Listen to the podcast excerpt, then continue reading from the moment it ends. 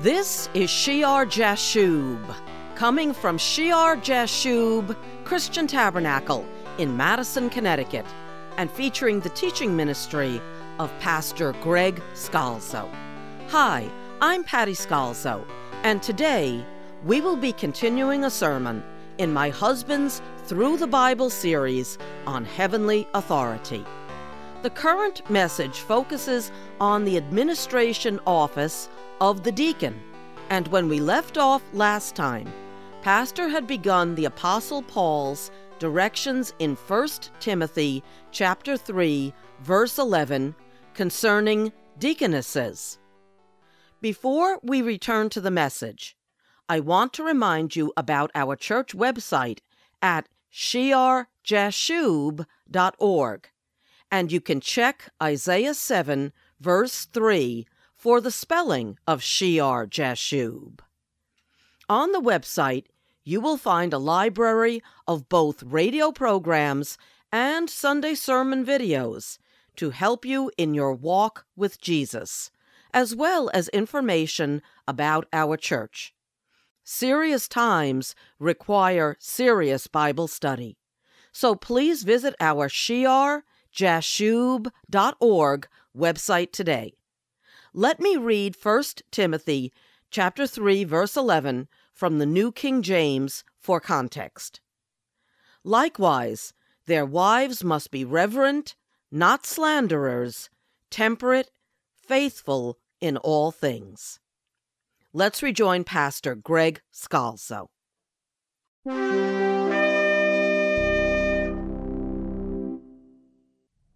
Their wives. The word comes off the Greek word, it's a form of the Greek word gune, uh, which means a woman. A woman married or unmarried. And then it comes to mean a wife it's equivalent to today's um, his woman, you'll hear in slang, meaning his wife. And it's the same word used in the Greek for both woman and wife. And the context uh, depends on whether you translated woman, whether you translated wife, whether you translated bride. If you look down at verse 12, let deacons be the husbands of one wife, it's the same word, gune, and clearly the context, he's the husband of one woman. That word gune means wife there. But it's difficult. It's one of the difficult words in the Greek. Do you translate it woman or do you tr- translate it wife? Now, uh, here, the his is not in here. Um, in the Greek, it's gune, likewise, reverent, not slanderous, temperate, faithful in all things. So there's a debate whether it's speaking about the wife of the deacon being used in conjunction and speaking about the deacon, though down below it says, let the deacons be husbands of one wife, or whether it's speaking about female deacons after having talked about the male deacons. And hence, you have some translations, likewise, women or deaconesses Likewise, deaconesses must be reverent, not slanderous, temperate, faithful in all things. The Greek just says woman, and it's, you have to then make the interpretation. Does it mean woman meaning female deacon, a deaconess, or woman meaning wife, as in the wife of the deacon we were just speaking about? Greek scholar Archibald Thomas Robertson uh, believes that it's probably, given the way it's ordered, a woman as a deacon, not just a wife of a deacon. Um, and certainly women could be deaconesses in the early church. And you know that from Romans chapter 16. In Romans chapter 16, in the New King James, it says, I commend to you Phoebe. I know some people say Phoebe, but supposedly the pronunciation is Phoebe. I commend to you Phoebe, our sister who is a servant of the church in Cenchrea, Cenchrea, the eastern part of Corinth. In the NIV, it says, I commend to you our sister Phoebe, a servant of the church in uh. And that word for servant, diakonos. Diakonos. Remember, we talked about the different levels of meaning last time of diakonos. Uh, but here, it's most likely the official role of deacon because there's a phrase of the church, the diakonos of the church. And she's most likely the bearer of the letter of Paul, the epistle, to the church at Rome. So she's fulfilling the official office of a servant of the church to bring this letter. She's an officer, she's a deaconess of Cenchrea, and she's bringing the church of Rome the letter from Paul. And you notice that our words, our English words, don't always line up with the Greek, right? When we think of minister, we think of someone in a higher calling than a deacon. But really, the word minister means servant. Uh, this was a position below that of the elder, pastor, bishop, a servant of the church, and Phoebe uh, is that type of a servant. If you return to 1 Timothy chapter 3, verse 11, it's also very likely that many of the deacons' wives were also deaconesses. Uh, you know, you have a mature family in the church, it's likely that both the husband and the wife will be doing service for that church, handling the responsibilities. And you notice here that uh, the requirements to be reverent, again, that word is the same word you had up in verse 8 uh, for the deacon, it means nobly serious, uh, not slanderers, not malicious gossipers or talkers.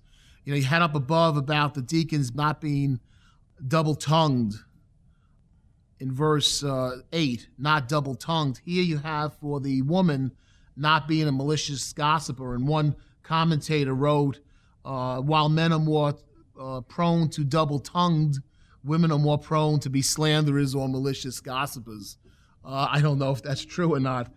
Uh, they they he says here must be reverent, not malicious gossipers, not slanderers, temperate, and we've seen this word before. It's up above for the bishop in verse two of chapter three.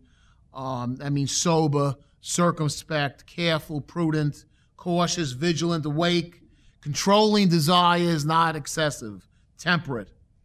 And then it says faithful in all things faithful in all things. Again, the importance of the character of the person in Christ Jesus for the service, faithful in all things.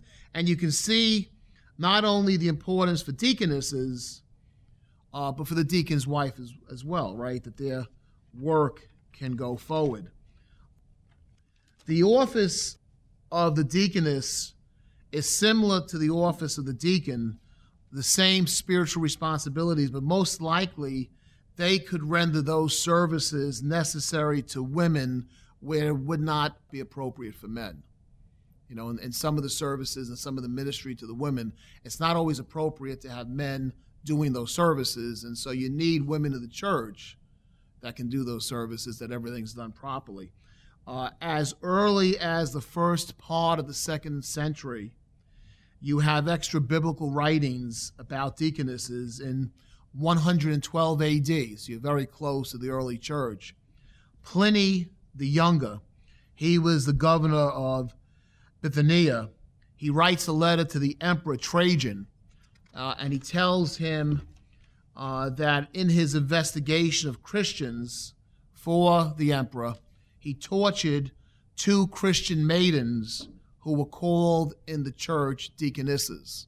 So here you have an extra biblical, a Roman a negative Roman um, letter talking about how he had these two women tortured who were known to be deaconesses in their church.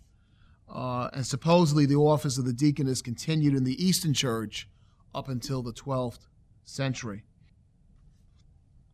Verse 12 Let deacons be the husbands of one wife, ruling their children and their own houses well. And again, you have the same requirement just as with bishops.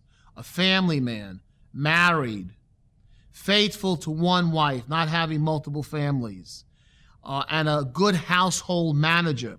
So if he can manage his household, if he can manage his children, if he's faithful to his wife and his children, he will have a better chance of managing the affairs of the church, of being faithful to the church ruling their children well. This is the same requirement we saw for the bishops, verse 12. Verse 13 For those who have served well as deacons obtained for themselves a good standing and great boldness in the faith which is in Christ Jesus.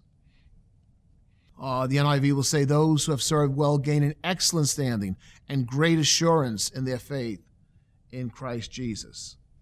Obtain, gain for themselves a good, excellent standing or step or grade of dignity.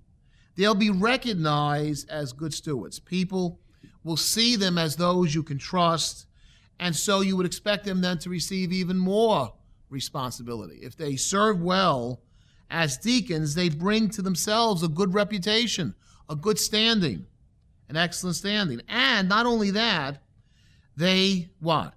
They bring to themselves great boldness in the faith which is in Christ Jesus, assurance in their faith in Christ Jesus. And isn't that what happened to Stephen and Philip, right? And that word there means of speech, outspokenness. There's an absence of fear in speaking boldly about the Lord. Confidence is speaking about the Lord. As you do the Lord's work, as you serve in the church in your calling, confidence will grow. Confidence in the faith, seen work for Christ tackled, completed. And as you're doing it, as you throw yourself into it, you want to speak about why you're doing it. Boldness rises up. There's strength and encouragement inside yourself as you take this position in Christ. Confidence many times comes from servitude. To speak out about the Lord, to stand, to stand in your faith. Sometimes today, some people will say in the in in churches, "I could never speak out like the pastor does." Well, if you do service for the Lord, if you do work, if you wait the tables, if you dedicate the time, You'll be surprised the boldness that God will build up in you, the great assurance in your faith. On our website at shearjashub.org, you will find information about our church, including location and times of our services, info on Pastor Greg's award winning book, The Nature and Power of Prayer and a library of hundreds of Bible study radio programs. And we have also added links for those who would like to listen to the Through the Bible Heavenly Authority series on Google Podcasts and Apple Podcasts. Plus, we have a significant video library of our Sunday sermons. We live stream the Sunday morning service at 10:30 a.m. on YouTube and then the video is posted up on the Shear Jashub Christian Tabernacle channel, both on YouTube and Rumble.com, as well as on the church website itself for 24 7 access. Pastor Greg is currently teaching a fascinating series on last day events, and Associate Pastor Francis David delivers topical sermons that help us understand the rich Hebrew and Greek of the Scriptures. The website address again is shearjashub.org, and you can check Isaiah 7, verse 3 for the spelling. Please join us next time for Shear Jashub.